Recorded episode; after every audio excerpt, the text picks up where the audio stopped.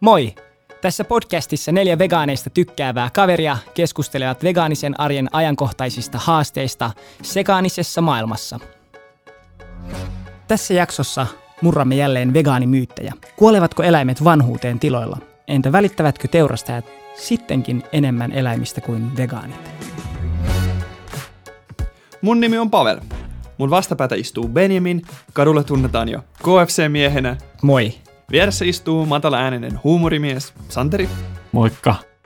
ja suorasanainen vegaaniveteraani Saana-Maria. Hello. Aloitetaan podcast.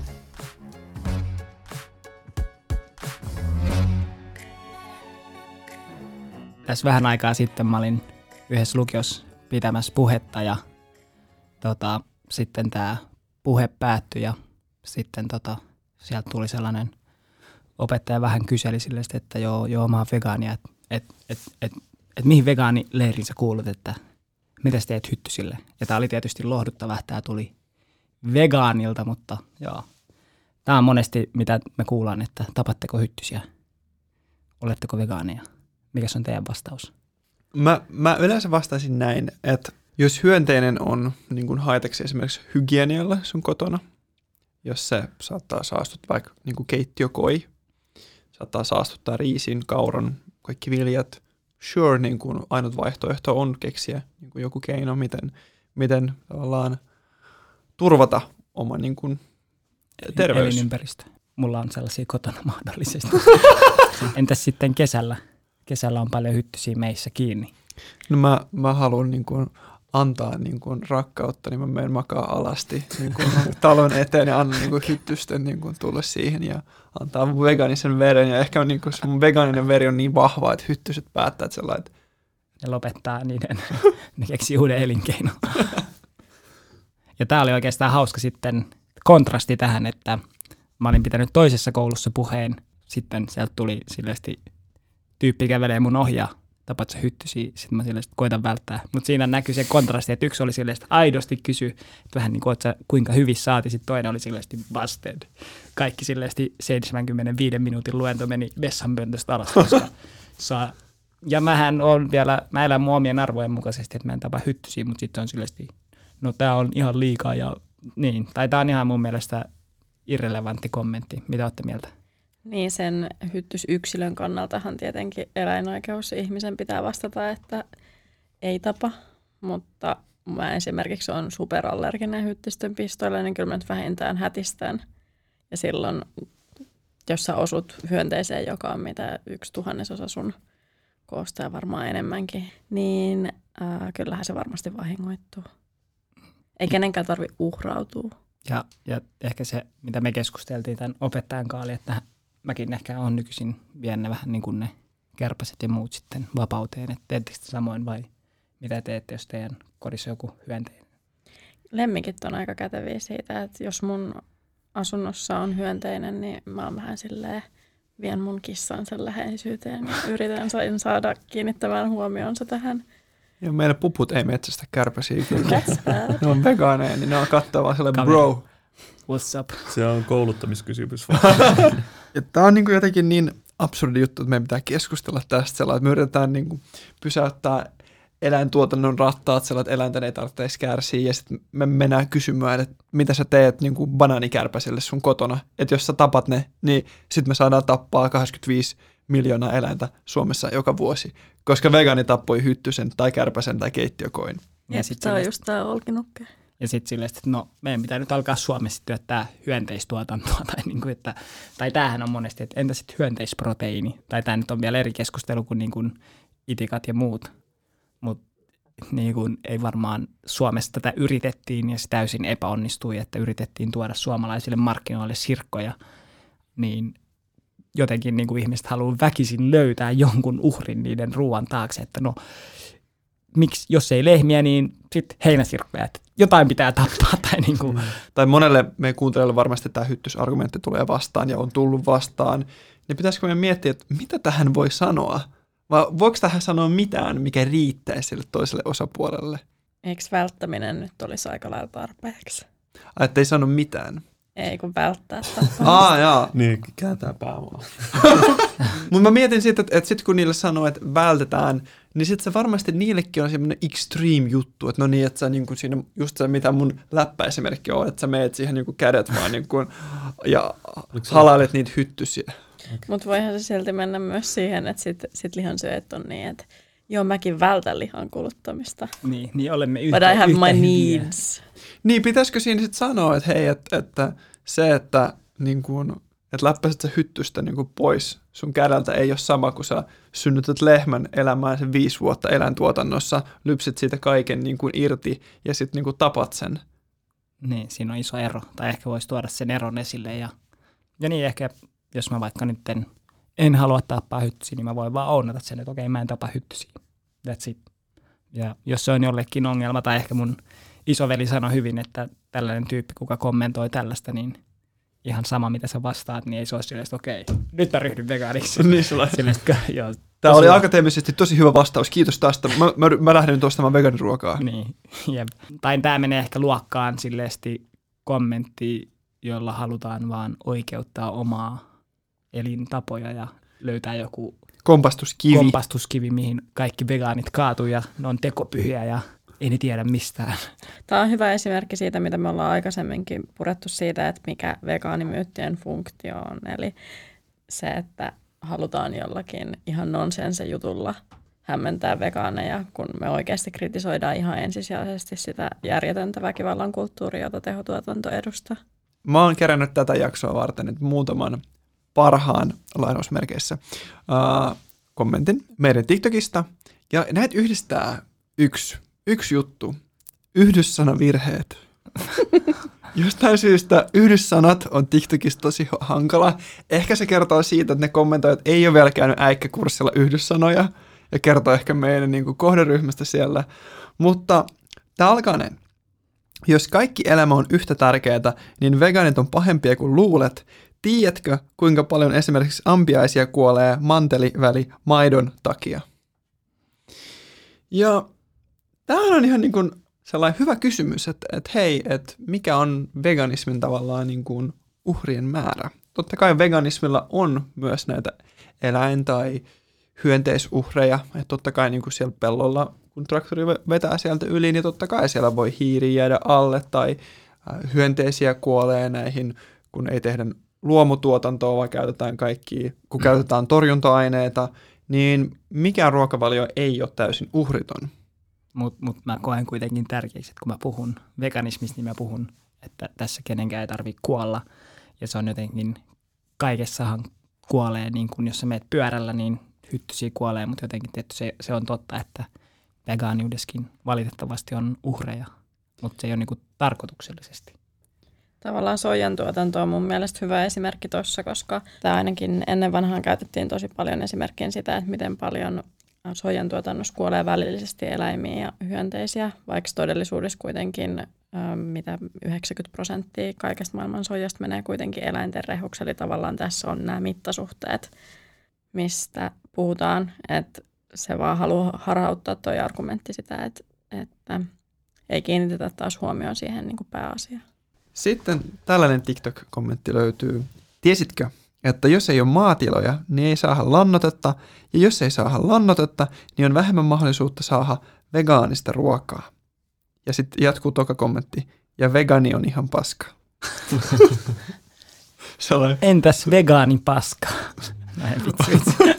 Ja Siinähän tämähän- oli yksi vastauksista. Niin. Mä olin yhdessä paikassa puhumassa sitä opettajalle, että kyllä, että koska nyt meidän kun me ulostetaan, niin siellä on niin paljon kaikkea muuta roinaa ja nesteitä ja muuta, että et periaatteessa ihmisenkin lantaa voisi puhdistaa, mutta se olisi liian työläs prosessi. Niin, ja sitten osa käyttää erilaisia tämmöisiä kierrätyslannotuksia. Esimerkiksi jos biokaasujalastomolla ei tarvita tiettyä osaa vedestä tai jostain ainesosista, niin niitä voi käyttää peltojen lannotukseen.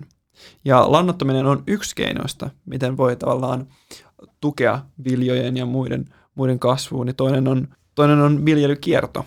Että se, että sillä pellolla ei kasva koko ajan se sama rypsi tai rapsi tai kaura, vaan että siellä vaihtelee se, mitä kasvaa. Ja yksi Ylen artikkelissa yksi maatilallinen kertoo, että hän niin kuin naapuritilallisen kanssa vaihtelee, kumman pellolla kasvatetaan mitäkin.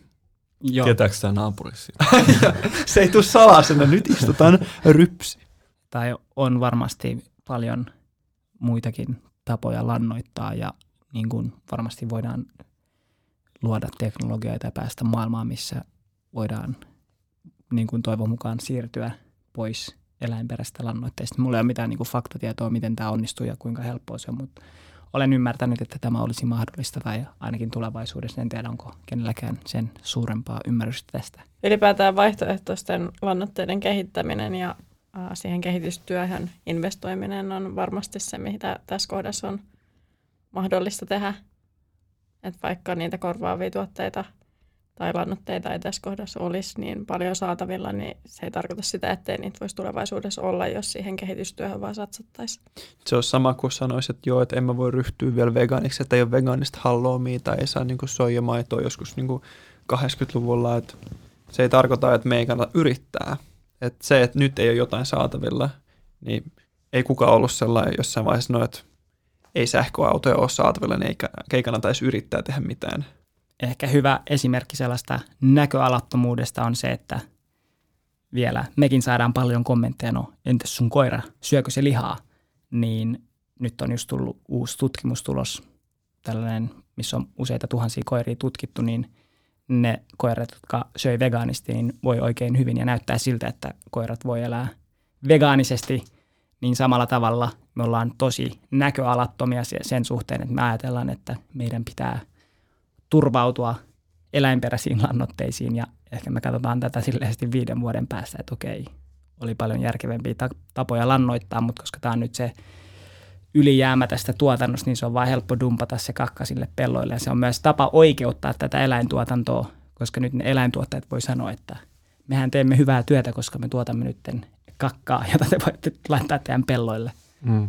Niin kuin samalla tavalla kuin koira ei tarvitse – ehkä niin kuin eläinverestä ruokaa, vaan tarvitsee tietyt ravintoaineet, niin se peltokaan myös ei tarvitse niin kuin siellä ei ole kakkareseptoreita. niin, se tarvitsee ne tietyt äh, niin kuin ravintoaineet, ja se voi saada ne jostain muualtakin. Niin, ja Suomen pelloista ei tietenkään 100 prosenttia millään niin kuin karjan lannalla lannoteta, vaan siellä on niin kuin väki lannotetta, että siellä on fosforia, ja nämä on nyt ollut niin kuin tulleet Ukrainasta, tulleet Venäjältä. Ja nyt, nyt kun typpeä ja fosforia saa vaikeammin tämän Ukrainan sodan takia, niin tämä lannoitekeskustelu on noussut esille. Ja kuitenkin tämä on hyvä keskustelu ja tämä on erittäin tärkeä keskustelu, koska ei nämä ole ainoat mahdollisuudet lannottaa, niin kuin te sanoitte. Kyllä. Ja, ja ehkä tässä nyt on niin tällainen myytti. Me ollaan käsitelty tätä monessa jaksossa, mutta tämä on mun mielestä silti relevantti, koska tämä on, meidän pitää purkaa tätä tosi paljon, koska valtiojohtoisesti ja ministeritasolla niin kuin tuotetaan virheellistä ja valheellista tietoa.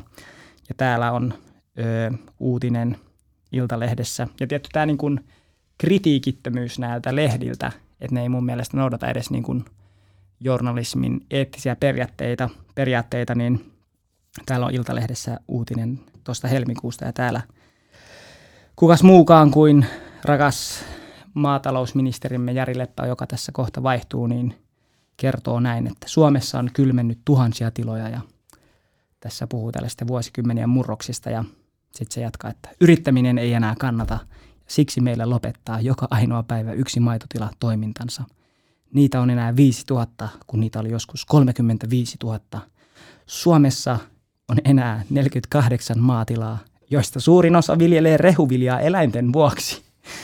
Jos meidän ruoantuotannomme ajetaan alas, ei näitäkään maatiloja enää ole. Voi ei. Voi ei, rehutilat menettävät voimansa ja minne nämä ruuat menevät? Tietysti niin kuin ne vaan poltetaan. Tai oletteko te kuullut tällaisen, että mitä tälle ylimäärä viljalle tehtäisiin, että se poltettaisiin tai jotain tällaisiakin kommentteja on kuullut, mutta niin kuin ja mä oon kysynyt Luonnonvarojen keskukselta ja heiltä tuli vastaus, että, että suuri osa tästä rehuviljasta, niin se on ihan syötävissä, ihmisten syötävissä. Miten te suhtaudutte siihen, että niin kuin valtiojohtoisesti ja media kritiikittömästi niin kuin toisintaa virheellistä informaatiota tai mitä se niin kuin herättää teissä.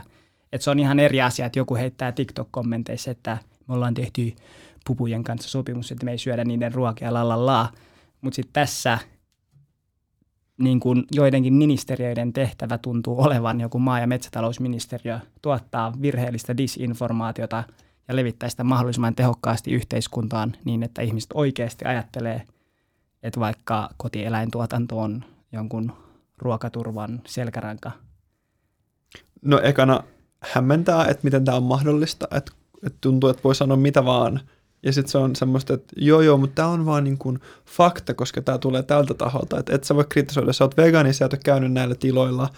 Ja tämä on, mikä toistuu, että jos sä et ole käynyt tilalla, niin sulla ei saa olla mitään kommenttia. Ja Jari Lepällähän on oma tila, joten hänellä on varmasti kommentoitavaa tästä.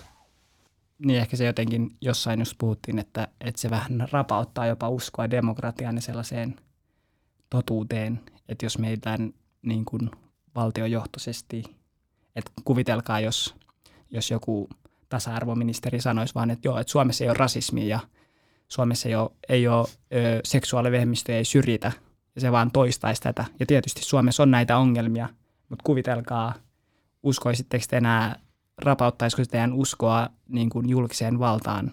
Tuossa on just vähän se haaste, että tavallaan vaikka me tiedostetaan, että tuollaiset eturistiriidat ja kaksoiskytköksellisyydet pitäisi pystyä poistamaan, niin kuka meillä säätää niitä lakeja? On ne samat tahot, jotka edustaa sitä eläintuotantoa. Mä en usko, että niin kauan kuin meillä on agraaripuolue, joka on muuten itsessään faktana aika irvokasta. Tämä on 2020-luku ja meidän niin kuin, maatalous ei kuuluisi olla niin isosti edustettuna, niin kyllä se on sellainen asia, mikä pitäisi oikeasti muuttaa ihan lakiin. Että tavallaan tämä klassinen ää, pukki kaalimaan vartijana asetelma.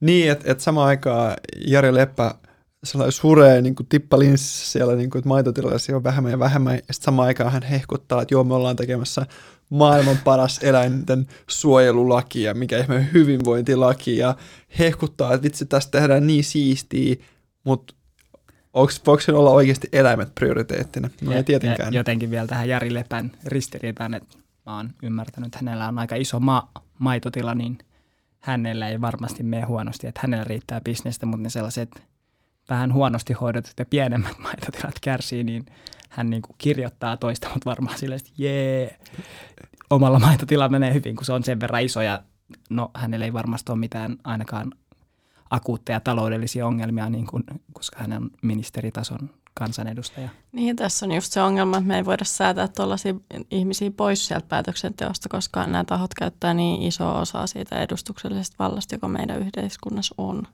Ja samaan aikaan, kun maitotiloja on vähemmän, niin eihän niin kuin maidon määrä mihinkään mene, vaan siellä maitotiloilla, mitä on vähemmän ja vähemmän, niin tuotetaan enemmän ja enemmän maitoa, on enemmän ja enemmän lehmiä. Joo, tämä oli oikeastaan jossain UK ainakin näin. Mä en tiedä, mikä Suomessa on, mutta... Suomessa on saman tilanne. Joo, että se on aika hurjaa ajatella. Että vähän niin kuin se on false hope ajatella, että ei vitsi, että maitotiloja menee konkkaan, mutta ne on vaan isommissa halleissa ja isommissa yksiköissä nämä lehmät. Että... Ja niin. voidaan tuottaa koko ajan enemmän ja enemmän, jos haluaa. Ja haluaa, mm. koska se on rahaa.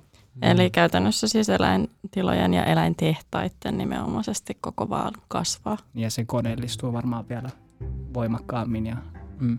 ja keskittyy.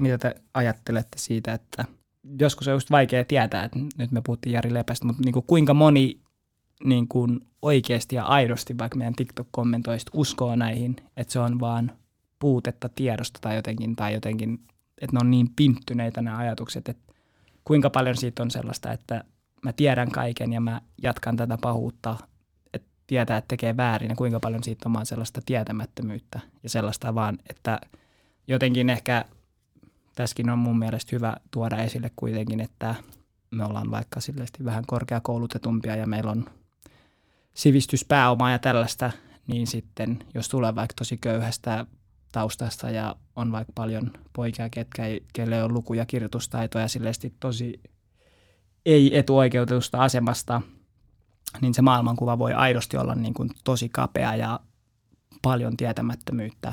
Ja tämä ei nyt tarkoita sitä, että, että kaikilla meillä ei olisi velvollisuutta ryhtyä vegaaniksi, mutta haluan vaan jotenkin nostaa sen, että miten mennä sen toisen kenkiin, kuka kirjoittaa näitä kommentteja. Mä luulen, että mistä tahansa taustasta oleva ihminen voi niin kuin välttyä tietämästä kaikkia niitä niin kuin hirveyksiä, mitä maatilalla tapahtuu. Että mulla tulee ainakin tosi paljon vastaan ihmisiä, jotka ei tiedä, mitä niin kukkotipuille tapahtuu alle päivänikäisenä tai että milloin näitä niin kuin maitolehmiltä viedään heidän, heidän lapsi, niin, niin, tota no, niin mä luulen, että on tosi vähän sellaisia ihmisiä, jotka tietää tämän kaiken ja, ja silti syö sekasyöjän ruokavaliota. Siinä on vähän se, että jos mä en tietäisi Benjamin mitään eläintuotannosta, miten mä ajattelisin, että kaikki on oikeasti niin kuin tanssii siellä ruusupelloilla ja niin kuin ihan ihanasti kaikki, niin mä olisin sellainen, että vitsi sä oot outo. Miksi sä vaan syöt tätä eettisesti tuotettua lihaa ja niin kuin, Ja tue suomalaista maataloutta. Just ja näin, että se on oikeasti täysin tietämättömyyttä, koska usein nämä kommentit voi olla sellaisia ähäkuttikommentteja, että niin kuin sainpas sut. Niin siinä, siinä vaan ajatellaan, että sä teet jotain oudosti, mitä mä en ymmärrä. Joo, ja mä oikeastaan just julkaisin sellaisen videon avannos, missä mä kerroin kolmes minuutissa mun vegaanistorin. Ja, ja niin kuin mä muistan lukiossa abivuonna, tämä oli niin kuin hauskin vitsi mulle, että oli joku vegaaninen ylioppilaslakki ja se, se tyylin se Facebook-postaus meidän Kallion lukion Facebook-seinällä oli sille vegaanit hoi ja sitten siinä oli jotain, että nyt voit hankkia vegaanisen ylioppilaslakin ja mä kerroin tätä vitsiä kaikille, vaan repesin ihan huolelle, että mitä ihmettä, että kuka, mikä on niin ja ylioppilaslakki, että nämä tyypit on niin kuin ihan next level ja tietty parin vuoden päästä mä heitin mun vanhan ylioppilaslakin pois ja hankin vegaanisen ylioppilaslakin. Mutta onko teillä tällaisia momentteja ennen kuin te ryhdyitte vegaaniksi, mitkä on rinnastettavissa näihin, että näihin meidän TikTok-kommentteihin, mitä me täällä käydään läpi? Mulla jotenkin, mä en ikinä törmännyt vegaaneihin ennen kuin mä olin vegaani. Et jotenkin kaikki oli jotenkin niin hys hys ja oli kasvissyöjiä ja mäkin vihasin aina lihaa niin jotenkin se ei tullut niin suurta kontrastia, että mulla olisi syntynyt mitään tällaista, on pakko raivoa sille, sä oot tyhmä ja niin kuin, että et jotenkin sitten se veganismikin tuntui semmoinen, että hei, tämä on tosi turvallinen, että mä en edes tiedä ketään tällaista. Mä en tiedä, mä muistan lähinnä sellaisia ajatusketjuja, joissa mä oon voimaantunut siitä ihmisyyden ylivertaisuudesta ja tavallaan kertonut, että mitkä tietyt käyttäytymismallit vaikka erottaa meidät eläimistä ja sitten myöskin niin kuin jaotellut ihmisiä sen perusteella, että, että jos jonkun tietyn tyyppinen käyttäytyminen on vähän niin kuin evoluutio, joku niin kuin huonompi vaihe ja tavallaan korottanut sitä omaa fiilistäni itsestäni siitä, että no, me ollaan ihmisiä, meidän niin kuin tietoisuus on merkittävin täällä. Et mä en muista tuollaisia niin kuin, tavallaan vegaaniseen ruokavalioon liittyviä juttuja, mutta muistan just sen, että et se on ollut niin kuin tosi tärkeää mulle jossakin vaiheessa, että, että täällä nyt niin kuin kehitetään ihmisyyttä. Mä muistan nauraskelleen, niin kuin, että, että niin kuin vegaaneille ja, ja vähän samalla tavalla vaikka niin kuin absolutisteille tai jotain, että niin kuin hirveät niin kuin tiukkapipo, että miksi niin kuin kukaan haluaisi niin kuin olla tollainen. Ja, mm. ja tässä sitä nyt ollaan, että enää ei naurata. Mä mietin, että, että meillä ihmisillä on sellainen taipuvaisuus nauraa asioille, mitä me nähdään outona – että miksi joku tekisi näin. Ja siksi mun mielestä on tosi tärkeää, että normalisoida veganismia ja myös se, että yritetään mekin, että jos esimerkiksi kaikki meistä olisi sellainen, että joo, että meillä ei ole somea ja me käytetään niin kuin morsekoodia niin kuin laittaa, että me ei, ei, ei, ei älypuhelimia ja, ja, ja mitään tavallaan yhteiskunnan normeja, niin sitten meitä nähtäisiin outoina, superoutoina. Tämä on mikä on ärsyttänyt meitä tosi paljon, että kun me ollaan jo yhteiskunnan mielestä outoja, eli vegaani, niin sitten jos sä lisäät siihen vielä jotain, että okei, sä oot vielä sober, tai sitten sä et halua käyttää somea, koska sua vaan niin kuin vie sulta liikaa huomioon, tai sä käytät jotain outoja, niin kuin yhteiskunnan mielestä outoja vaatteita, niin sulla ei anneta tilaa olla niin kuin oma itsesi, vaan sun pitää mennä siihen muottiin, että joo, okei, okay, no mä teen Facebookin ja lisään teidät kaveriksi, okei, okay, joo joo, että käytän niin kuin tavallisempia vaatteita kuin, niin kuin haluaisin itse käyttää. Onko teillä tällaisia fiiliksiä, että ei pitäisi jotenkin sopii paremmin yhteiskunnan muottiin, koska te olette jo vähän liian erilaisia? Niin varmaan. No itsellä tietty jotenkin ainakin sitä miettii, mutta tietty se on hyvä, että on kaiken näköisiä vegaaneja ja sitten jos kaikki olisi vaan silleesti, tai ja niin siinä on myös ongelma, että jos lähtee liikaa muokkaa itteensä, niin sitten ehkä voi eksyä jotenkin, että ei enää tiedä, missä menee. Mutta jotenkin niin. Ehkä sitten, no se on just se punakynä, että vegaanit on aina punakynän alaisessa moodissa, että kaikkia liikkeitä katsotaan. Ihmiset on kiikareiden kanssa, että tappukset on hyttysen. Hyttysistä vähän kauemmas päästään meren antimiin, niin kuin sekasyöt aina sanoo. Tämmöinen kommentti. Juothan säkin vettä. Vesikin on kalojen asuinaluetta, eli viet heidän kodin. Ja tää, tää, mä kun luin tämän eka kertaa, niin mä olin sellainen, että tämä on niin tyhmä kommentti, että mä en osaa vastata tähän. Kodirikkojat. Niin. Niin mullakin, mullakin vähän niin kuin välillä lyö tyhjää, kun nämä on niin absurdeja. Mä en tiedä edes, miten, mistä lähtee liikkeelle. Mun piti niinku googlata, että okei, että pitäis mä selittää, että mistä vesi tulee. Sitten mä sellainen, googlasin, että miten vesi tulee hanasta, että sellainen löydäks mä jotain selitystä tästä. Sitten mä olin vaan sellainen, että no, mä kysyn häneltä, että hei, kuinka monta tota kalaa kuolee sen takia, että me juodaan vettä. Ja sitten sieltä tulikin vastaus, en mä tiedä. Et se on niin kuin, miksi me, miksi me tuntuu, että miksi me edes vaivautuisin niin kuin vastaamaan ja tutkimaan tätä niin kuin, jotenkin niin kuin eettisestä näkökulmasta, että sattuuko kaloja, kun juon vettä, että niin kuin, onko se Suomen järvivesi niin kuin, häipyy pois, kun suomalaiset vegaanit juo liikaa vettä. Tämä on ehkä niin kuin, ainakin mun puolesta se vastaus, jos sä saat jotain absurdeja juttuja, että susta tuntuu, että sä et tiedä, mistä aloittaa, niin kysyy, että hei, että et no, et mit, mitäs tämä, niin kuin, siis kuinka paljon haittaa tämä aiheuttaa, tiedät sä niin kuin enemmän tästä, ja todennäköisesti vastaus on, no en, että se on yritetty vaan olla jälleen kerran kompastuskivi. Lisää myyttejä. Älä rupea pätemään. Lehmiä ei tapeta muuta kuin, jos niille tulee sairaus, josta ne ei parannu, tai vanhuuteen. Tämä oli niinku, tää, tää nauratti mua tosi paljon, koska tässä on mennyt niinku MTK, MTK-viesti on mennyt perille. Eli sellainen, että kaikki on hyvin. Teurastamo on sairaus, josta ei parantu.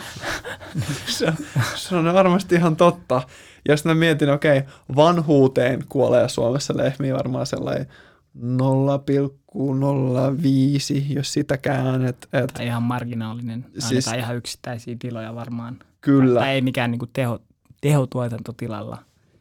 Joo, musta tuntuu, että tämäkin prosentti, mitä sanoin, vetäisin päästä, niin tuntuu olevan tosi iso. Että sellainen lehmähän elää niin kuin tosi pitkän aikaa, niin kuin 15-20 vuotta, jos, jos lehmä oikeasti saisi elää. Että on nähnyt muutaman kerran, että joku lehmä on ollut jotain niin kuin 12-vuotias jossain tilalla, mutta mitä se tarkoittaa, että lehmä ei enää todennäköisesti tuota yhtä paljon, mikä tarkoittaa, että lehmän ylläpitäminen on kalliimpaa kuin, että siinä olisi nuorempi lehmä. Ja noin viisivuotiaana. Noin viisivuotiaana jo lehmä teurastaan. Jos se on sonni vasikka, niin sit se on puolitoista, vuosi puolitoista. Ei ole tällaista niin kuin riittiä, että lehmä on kuolemassa vanhuuteen niin kuin pitkän onnellisen elämän niityllä jälkeen ja, ja tota, niin hän makailee tällaisessa sairaspedissä ja sitten viimeisillä voimillaan kuiskaa, että käyttäkää minun kehoni. Kyllä. Niin. Tämä ei tapahdu. Kyllä, ja siis ainakin UKssa, siis tällaisten niin sairaiden yksilöiden keho oikeasti käytetään, ja se käytetään koiran ruokaan. Se on nimeltä 4D-liha, ja se on dead, diseased, dying tai disabled. Ja sitten kun tässä tutkittiin UKssa, niin, niin kuin ko- tää ei, sanotaan näin, että tämä ei ole kovin terveellistä sitten tämä ruoka. Että ne tulee niin kuin kuolevilta eläimiltä, joilla on todennäköisesti sairauksia tai ne on jo kuolleita – Tämä on tämmöinen niin halpa, halpa niin koiran ruoka. En osaa sanoa Suomen koiran ruokatilannetta, mistä se tulee, mutta ulkomaalaisessa koiran ruoassa tämä voi hyvin olla ajankohtainen juttu. Ja jatketaan teurastusteemalla. Teurastajat ja kalastajat kunnioittaa eläimiä enemmän kuin te. Mielipiteitä tästä. Penimis sulkee silmät ja niin kuin heiluttelee päätä. Santeri facepalmaa ja Sanna Maria katsoo poispäin niin kuin tuhannen thousand years stare. Tää, mä en ehkä osaa sanoa, että miten teurastaja ja kalastaja voisi kunnioittaa enemmän eläimiä kuin eläinoikeusaktivisti, koska teurastajan ainut tehtävä on tappaa eläin. Teurastaja ei kauheasti mieti, hän tekee niin kuin standardien mukaan, mitä siellä on. Ne on niin kuin lehmiä, kun teurastetaan, niin teurastetaan Suomessa pulttipistoolilla. Toisenaan tarvii kolme, neljäkin laukausta. Sen jälkeen lehmä kaadutetaan sellainen pois siitä, siitä metallisesta tilasta ää, kyljelleen, ja josta lehmä sitten nostetaan jaloista ja liukuhihnalla menee ja sitten siitä viiletään maha, kurkku auki kaikki. Ja sitten mietin, että miten tässä siis välitetään enemmän? Onko tämä niinku rakkaus, mitä mä en vaan näe?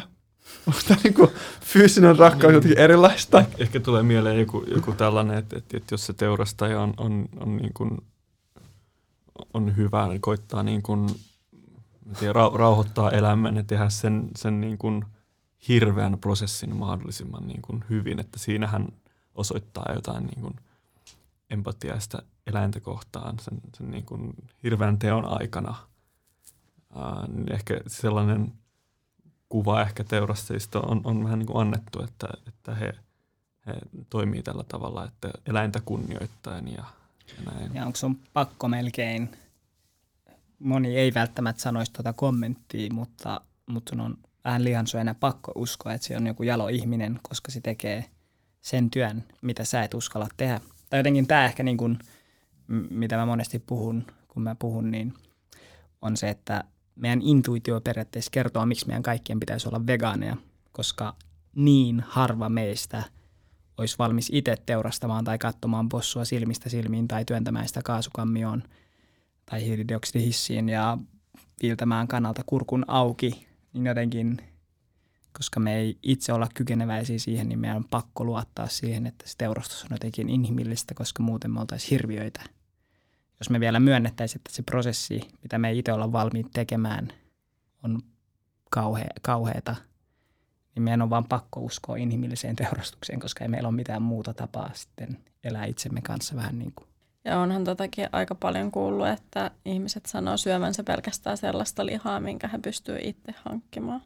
Eli kalaa ja riistaa. Mä silloin tällöin teen tällaista researchia ja mä kuuntelen Metsästäjän podcastia. Ja Metsästäjän podcastissa metsästäjä tunnusti, että moni metsästäjistä ei pystyisi ampumaan esimerkiksi apinaa, jossa on inhimillisiä piirteitä. Ja tämä, että miksi me pystyttäisiin tekemään jotain esimerkiksi, että ei se oikeuta, että hei, no mä pystyisin tappaa linnun tai pystyisin tappaa hirven, niin okei, no ei se tavallaan tee sit sun niin kuin teosta sen enempää ok, että se silti jos siinä saman eläimen tilalla olisi joku, joka näyttäisi vaan vähän enemmän sulta, niin sitten sä olisit sellainen, en mä sit pysty. Että siinä se spesismi on niin vahva niin kuin sun niin kuin kyvyssä niin kuin jopa tappaa. Niin jotenkin se on mielenkiintoista nähdä, kun näyttää näitä videoita ihmisille, niin se on silleen, että kun monet teurastustyöntekijät vielä käyttäytyy väkivaltaisesti niitä eläimiä kohtaan, niin hakkaa niitä ja niin kuin, no kovettaa periaatteessa itseään sitä työtä varten, että ne sitten lopulta viiltää niiden kurkun auki – niin joku ei-vegaani oli silleen, että miten nämä tyypit hakkaa näitä eläimiä, mutta sitten niin miten sä tuet eläinten tappamista. Mieluummin mä tulisin lyödyksi kuin tapetuksi. Niin, kuin. niin että et kyllä eläimellä on paljon vahvempi vaisto niin kuin, uh, suojella henkeään kuin, kuin että et, sille, että ei tulisi potkituksi. Mä, mä oon ehdottomasti sitä mieltä, että jos mä olisin tilanteessa, jossa muhun kohdistuu fyysistä kipua koko ajan, mä, mun mielenterveys olisi ihan fucked up, koska mä oon niin pienellä alueella, niin ja mä en näkisi mitään niin kuin, parannusta, mulla ei olisi niin kuin, lajitovereita kenenkaan, niin, kuin, niin kyllä mä, kyllä mä ottaisin sen niin kuin, kuoleman mieluummin kuin se, että mä joutuisin elää siinä koko ajan. Että sehän on niin kuin, tosi tosi raastavaa. Ja jos katsoo vaikka eläimiä, niin tosi monella on semmoisia neurologisia jo niin kuin, niin kuin ongelmia, että ne tekee niin kuin pakkoliikkeitä ja tällaisia, ja sehän olotila jo on ihan sairaan raastava, että mä en haluaisi ikinä elää semmoisessa, ja siksi tämä on tosi kiinnostavaa, että me ollaan, meillä on tavallaan ihan vastakkainen kuolema-elämän näkemys sun kanssa tässä. Mutta sitten kuitenkin eläimet, jotka tietää, niin kun, että he on menossa teurastettavaksi, että he aistii, että hei, edellinen lehmä meni tonne ja kävi huonosti ja ne, ne taistelee vastaan, vaikka heillä on ollut niin kuin huono elämä.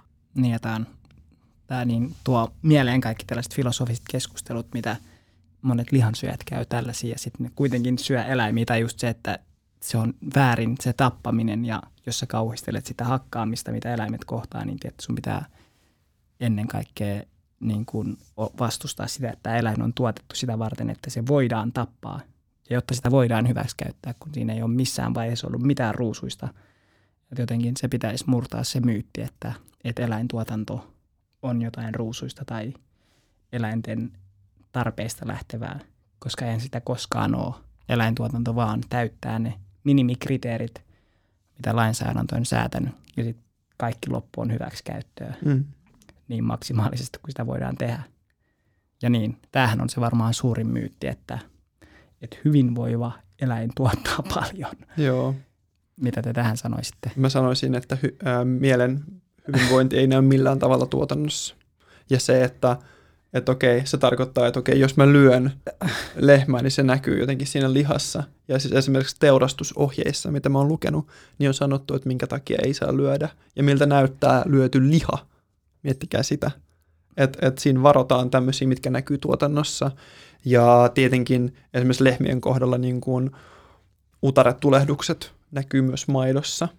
Mutta miten näkyy se, että lehmällä on vaikeaa kävellä tai miten näkyy se, että lehmä kärsii stressistä ja kaipaa vasikkaansa, tai miten näkyy se, että vasikka viettää koko lapsuuden yksilö- ja ryhmäkarsinnassa. Ei ne näy millään mm. tavalla, kun ne näkyy mielessä. Niin, ja tämä on tietysti täys valhe tai silleen, että, että eläintuotanto olisi eläinten ehdolla tapahtuvaa. Että eihän se ole sitä. Se on niin kuin... Ja turkistarha on ehkä siitä paras osoitus, että niin, että se on, että me pidetään Turkista huolta, että ne saa kaiken, mitä ne tarvii sille. Tai niin kuin ne tarvitsis useita kymmeniä kilometrejä varmaan reviiriä. Ja Kyllä, tosi, tosi hyvä pointti. Meillä oli eilen Viikens tapahtuma, mihin kaikki jäsenet on aina tervetulleita ja yksi henkilö nosti esille, että usein eläinteollisuuden tilalliset sanoo, että hei, no, että nämä eläimet käyttää sitä energian ja niin kuin liikkumisen etsiäkseen kumppania, ruokaa ja pakoreiteillä jotain niin kuin muita pakoon. Ja tämähän on osittain totta, että kyllä, että eläimet etsivät kumppaniaan, juoksevat, käyvät pitkiä matkoja, etsivät ruokaa, mutta sillä on myös biologinen tarve tehdä sitä, että kyllähän niin kuin eläimet kaivavat, jos heillä on ollut niin kuin biologinen tarve kaivaa, että ei kotonakin niin lemmikit, esimerkiksi kaneja tuodaan kotiin ja kanit kaivaa kotona vaikka ei heillä mitään tarvetta kaivaa, mutta se on semmoinen lajikohtainen tarve te toteuttaa tiettyjä juttuja ja koiratkin leluja sellainen ottaa suuhun ja niin kuin viskoo niitä hampaillaan. Ei koiralla ole mitään tarvetta tehdä sitä. Et ei koira ole sellainen, nyt minä teen tämän, tämä on minun harrastus, vaan se on, tulee ihan suoraan niin kuin kauas kauas niin kuin evoluutiosta. Niin se olisi vähän, tai vähän niin kuin sama asia, että KFCn toimitusjohtaja tai Helsingin poliisi sanoi sitten lehdistö, lehdistötiedotteessa, että joo, Benjamin on nyt ollut täällä kymmenen vuotta putkas, että hänen kaikki tarpeen täyttyy, että hänellä on lämmintä, hänellä on patja siellä putkassa ja sitten saa ruokaa. Hän katsoo telkkaria sosiaalis... Ei ole telkkaria edes siellä, että tiedätkö, ruokaa ja vesi ja sitten voi käydä ulosteella. Ja... Olemme antaneet hänelle virikkeeksi sählypallon. ja tämähän on mielenkiintoista, että nämä valheet eläintuotannossa menee näin, että sanotaan, että yritetään suojata niin kuin vaaroilta. Että esimerkiksi vasikat laitetaan yksilökarsinoihin sen takia, että ne on turvassa, koska elämä saattaa potkasta häntä tai hän saattaa joutua jonkun toisen elämän runtelemaksi. Ja siksi laitamme nähän tähän puolitoista metriä kertaa kolme metriä ahtaaseen tilaan semmoinen niin superenerginen, elämäniloinen vekkuli, jotta hän vaan masentuu ja tottuu siihen, että hän ei saa elämässä tehdä yhtään mitään. Ja sitten tietysti laitetaan kuka muukaan kuin rakas Ronnie Back kuvaamaan tätä vasikka-igluja. Tai jotenkin niin kuin myös julkisuuden henkilöt ja influencerit pelaa tosi tärkeää roolia. Tai niin kuin mä näen, että on näitä myyttejä, mutta sitten joidenkin pitää sementoida se ja niin kuin iskostaa se ihmisten mieliin. Että jos sellainen ihminen, ketä seuraa varmaan melkein puoli miljoonaa suomalaista menee sitten, hän oli käymässä tällaisessa Keisalan tilalla, mitä me monesti kuullaan, että hei, katsokaa tällä maalaisjärki YouTube-kanava, että siellä te näette, että mitä eläintuotanto on. Niin jotenkin tällaiset lainausmerkeissä mallitilat sitten luovat sitä kuvastoa, mihin sitten ihmiset pohjaa niiden näkemykset eläintuotannosta. Ja ne varmaan ajattelee, että hei, niin kuin ulkopuolisella se näyttäytyy tosi kivalta, että sillä vasikalla on sellainen iglu ja se saa olla siinä. Ja mun mielestä siis melkein yhtä surullista on kyllä se, että jotkut ekologisuus, vastuullisuusvaikuttajat niin käy poseeraamassa jossakin villatiloilla. Niin se nähdään eettisenä vaihtoehtona, että lampaat siellä vaan iloisesti loikkia, kun ne on pakko kerjää, niin miksi me vaan tehdä sitä? Tähän on superekologista. Niin ja sitten pääsiäisenä niistä tulee pääsiäistuotteita. se on vaan niin kuin he kuolevat vanhuuteen silloin, mitä alle vuoden ikäisenä niin kuin karitsat. Tapahtuu tämä sukupolven vaihdos. Kyllä. sukupolven vaihdos. Tai niin, että niin kuin jopa kielen tasolla me luodaan niitä myyttejä, että sukupolven vaihdos ja mun, pääsiäistuote. Ja... Mun kaikista isoin suosikki on ehdottomasti eläinten kaataminen.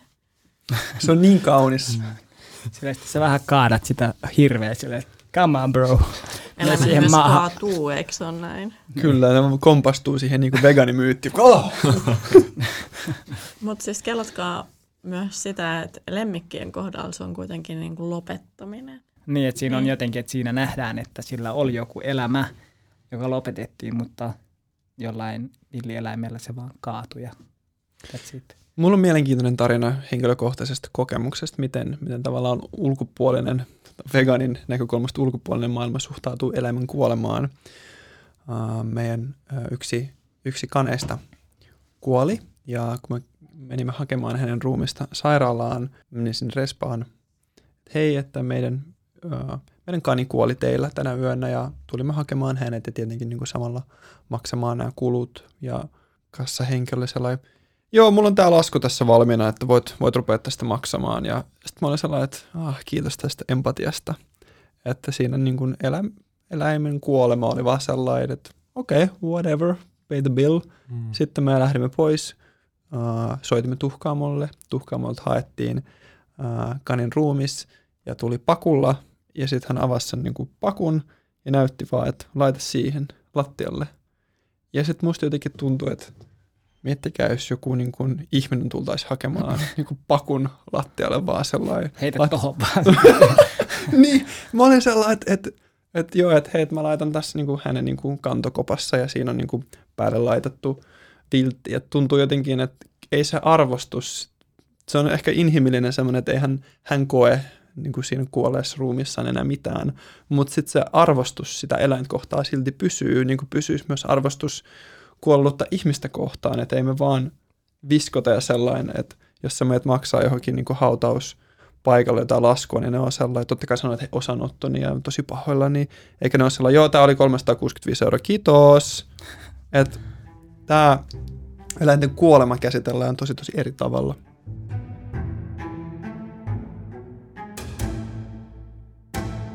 Mitä mieltä he olette sanasta totuus? Mitä, mitä mielikuvia se teille tuo? Ihan niin kuin ilman, että ajattelee veganismia, vaan ylipäätään joku, sä näet kadulla joku kyltin, siinä lukee totuus. Totuus on muuttumaton. Okei, okay. En ole relatiivista jollain tasolla, joo. koska totuuden käsitykset aina muuttuu. Joo, olisin kanssa sanonut, että varmasti aika subjektiivinen totuus. Mulla tulee mieleen sanasta totuus jotenkin niin kuin Trump ja kaikki tämmöiset, niin kuin, että, että koronavastaisuus tai rokotevastaisuus ja semmoinen, että tämä on totuus ja niin kuin jotenkin mulle se sana on ihan pilattu. Mutta sitten niin se on tosi harmi, koska se on yksi tärkeimmistä sanoista, mitä on olemassa. Ja sitten mä tiedän, että Benjamin, sä käytät niin kuin tietenkin, että hei, näin niin kuin eläintuotannon totuus.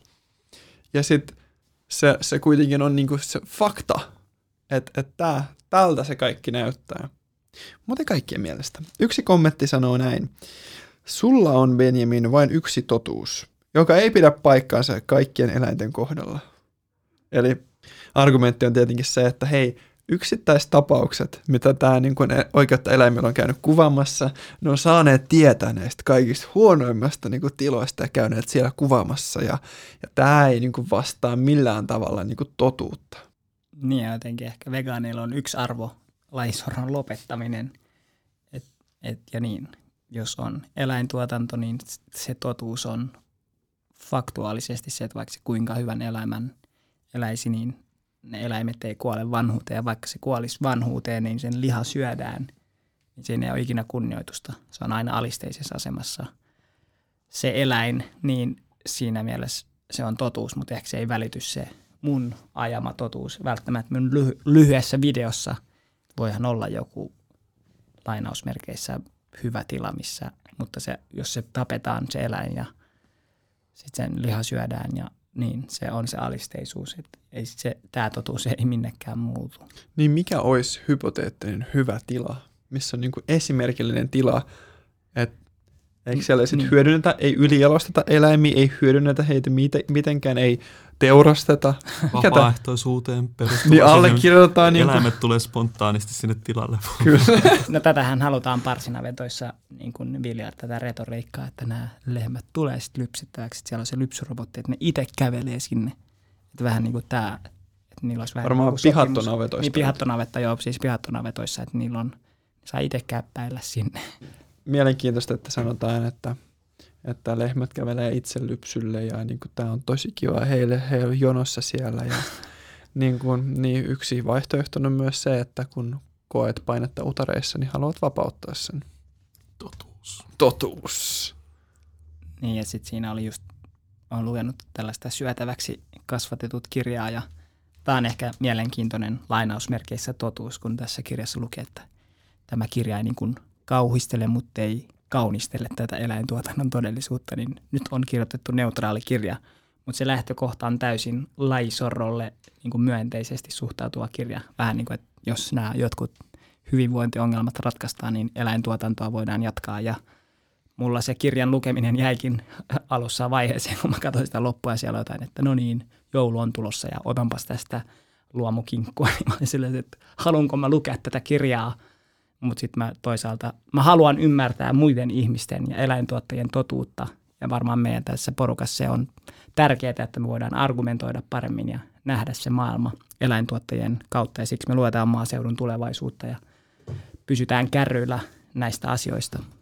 Niin, että joku ihminen luulee tekevänsä tällaisen niin kuin täy, täysin niin kuin Neutraalin. neutraalin, joka suunnasta asiaa katsovan kirjan, eikä tajua tavallaan niin kuin omia, omia tällaisia kuin näkökulman vääristymiä. Niin ja sitä ideologiaa siinä taustalla. Et, et niin, koska se on just se, niin no se on tietty se myytti, että vegaanius on ideologista.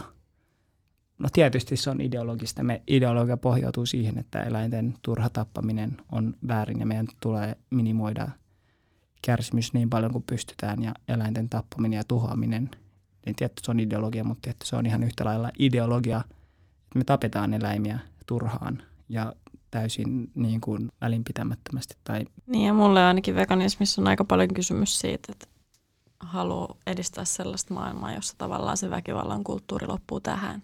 Mm. Niin ja ehkä se jotenkin sitä ei edes mielletä väkivallaksi. Tai niin, että onko se niin kuin iso myytti, että eläin ei voi kohdata väkivaltaa. Että tämähän pohjautuu siihen just siihen ajatukseen varmaan tämä kirja osittain, että on eettisiä tapoja lainausmerkeissä lopettaa eläimen elämä. Ja, tai että se on niin sisään rakennettu siihen jotenkin meidän kulttuuriin, että me ei edes huomata sitä. Että se on niin kuin se myyttien myytti, tämä vastuullinen ja eläintuotanto, kotieläintuotanto. Niin, musta on tosi mielenkiintoista, miten näin tavallaan kurjalle asialle löydetään tuhat ja yksi tekosyytä jatkaa. On se, pitää saada ruokaa jostain, pitää ylläpitää meidän työllisyysastetta, että maatilalliset ei saa menettää töitä, meidän pitää saada lantaa, meidän pitää saada niin kuin, mi- mitä liian proteiineja, mitä näitä vegaanit ei saa. Ja mietin, että musta must on tosi mielenkiintoista kuulla tavallaan selityksiä, mistä nämä muodostuu. Ja, ja mä, mä oon yrittänyt mahdollisimman paljon. Me, ollaan, me luetaan maaseudun tulevaisuutta, mä kuuntelen metsästäjäpodia, niin musta olisi tosi kiinnostava kuulla tilallisen näkemyksiä tähän. Et esimerkiksi kun mä oon kuunnellut tätä metsästäjäpodcastia, niin tämä metsästäjän yksi ihmettely oli, että eikö niin kuin metsästäjää vastaan olevat ihmiset ymmärrä, että kun metsästys on monelle, etenkin miehelle, semmoinen tapa purkaa pahaa oloa siellä metsässä, ja se on semmoinen niin biologinen niin niin tavallaan niin kuin vietti sinne meidän metsään ja niin kuin tappaa eläin, että mitä kävisi, jos metsästys kiellettäisiin, että näille ihmisille ei olisi tämmöistä niin kuin terapiaa. Ja sitten mietin, että me ollaan aika fucked up, että meidän ainut terapiakeino siinä tilanteessa on... Niin Ja kuin, sukupuolittunut terapiakeino. Näin niin kuin vielä. et, et, etenkin, että eiköhän meidän sitten ole panostettava mielenterveyspalveluihin vähän paremmin. Ja että se ratkaisu ei ole sellainen, myönnetään enemmän metsästyslupia. Miehille tietenkin vain pelkästään tässä kontistissa. Naisille tämä kognitiivinen äh, sana, niin psykoterapia toimii hyvin, mutta miehille kyllä vaatii, vaatii sen. Tota, Mitä, mitä mie niin kuin joskus 40-luvulla, että mitä miehet niin kuin voi enää tehdä, kun ne ei voi mennä kotiin ja purkaa tätä niin kuin raivoa naisiin, että menee lyömään, että niin kuin, mitä tapahtuisi, jos niin kuin ei saisi enää lyödä, että miten miehet niin kuin purkaa tunteita enää. Niin, että se on niin, niin kuin absurdi väite. Ja niin, ehkä tietty se on podcast, mutta niin, ehkä se kun silloin kun puolustaa lajisortoa, niin sä saat kyllä sanoa ihan mitä tahansa ja se tyyliin printataan lehteen ja se on niin kuin uutinen. Mutta sitten kun saat vegaani, niin siellä soitetaan eläinten hyvinvointikeskukseen, eläinsuojelulääkäreille ja niin kuin fact-checkaus on kovaa ja yritetään löytää niitä virheitä, mutta jotenkin niin, ehkä kun me eletään niin laisortoa mukailevassa yhteiskunnassa, niin kaikki argumentit sen puolesta otetaan aika kritiikittömästi vastaan. Kyllä. Vegaaneista tykkään podcasti, suosittelee varsinkin tässä vaiheessa kalenterivuotta, kun tota, no, niin kevät on jo edennyt pitkälle, niin, tota, no, niin miehille, naisille, kaikille sukupuolille. Metsässä on kiva olla myös tappamatta ketään. Olen kokeillut. Ää, siellä viihtyy, se on terapeuttista itsessään. Metsässä voi tappaa aikaa. niin ehkä jotenkin sillesti summa summarum, niin tuntuu jotenkin siltä, että laisort on niin kuin hiipinyt ja se on niin kuin kaikilla yhteiskunnan osa-alueilla. Että just politiikassa, että no mitä käy Suomen maaseudulle ja entä ruoantuotanto ja urheilijan pitää saada proteiinia ja lapsi kuolee nälkään ja Miesten mielenterveys. Miesten mielenterveys on, menee paskaksi. Eli niin kuin on kaikki mahdolliset pilarit tällä hetkellä tukee sekasyöntiä ja eläinten hyväksikäyttöä. Et jotenkin siksi mä uskon, että Viral Vegans ja eläinoikeusliikkeen pitää haastaa laisortoa ihan jokaisella yhteiskunnan sektorilla. Koska jos vaan tökkii jotain, vaikka pelkästään urheilua tai pelkästään politiikkaa, niin sitten jää niin kuin – kaikki muu pimentoon. Että tietty uskonnotkin valtavasti niin kuin saa sellaista voimaa, että no ihminen on korkeampi kuin eläin ja siksi me voidaan tappaa eläimiä. Että jokaisella niin kuin, minne vaan me katsotaan, niin lajisorto, lajisorto, lajisorto. Ja siksi meidän tarvii niin kuin sellainen kaikkialle kohdistuva hyökkäys. Niin ja tavallaan just se, että ihan sama millä osa-alueella maailmassa vaikuttaa tai toimii, niin siellä rohkeasti vegaanina esiintyminen ja asian puolesta puhuminen on joka tapauksessa jo niin kuin iso asia itse vegaanisen yhteiskunnan edistämiseksi. Niin, toi on mielenkiintoista joo, että varmasti ihan missä vaan työpaikalla sä olet tai mitä sä teet. Tai... Mitä ikinä opiskelet ja niin. sillä, että mä teen muuten mun opinnäytetyöstä vegaaniseen. Niin, ja se voi jollain tasolla ihan varmasti tuoda veganismia eteen, koska tuntuu, että kaikkialla se laisorto ja vähintään ne ajattelumekanismit on jotenkin aika ei-vegaanimyönteisiä ja vegaanivastaisia jopa, niin se on jotenkin hienoa, että niin ehkä meidän pitää perustaa tällaiset vegaanimyyttipurkuu talkoot. Mm. Niitä tuhat yksi on. Tässä oli tämä podcast-jakso. Ja jos sä haluat tulla mukaan meidän toimintaan, asuit sä Rovaniemellä, Tampereella, ulkomailla tai missä tahansa, niin liity siis meidän porukkaan viralvegans.fi kautta liity mukaan.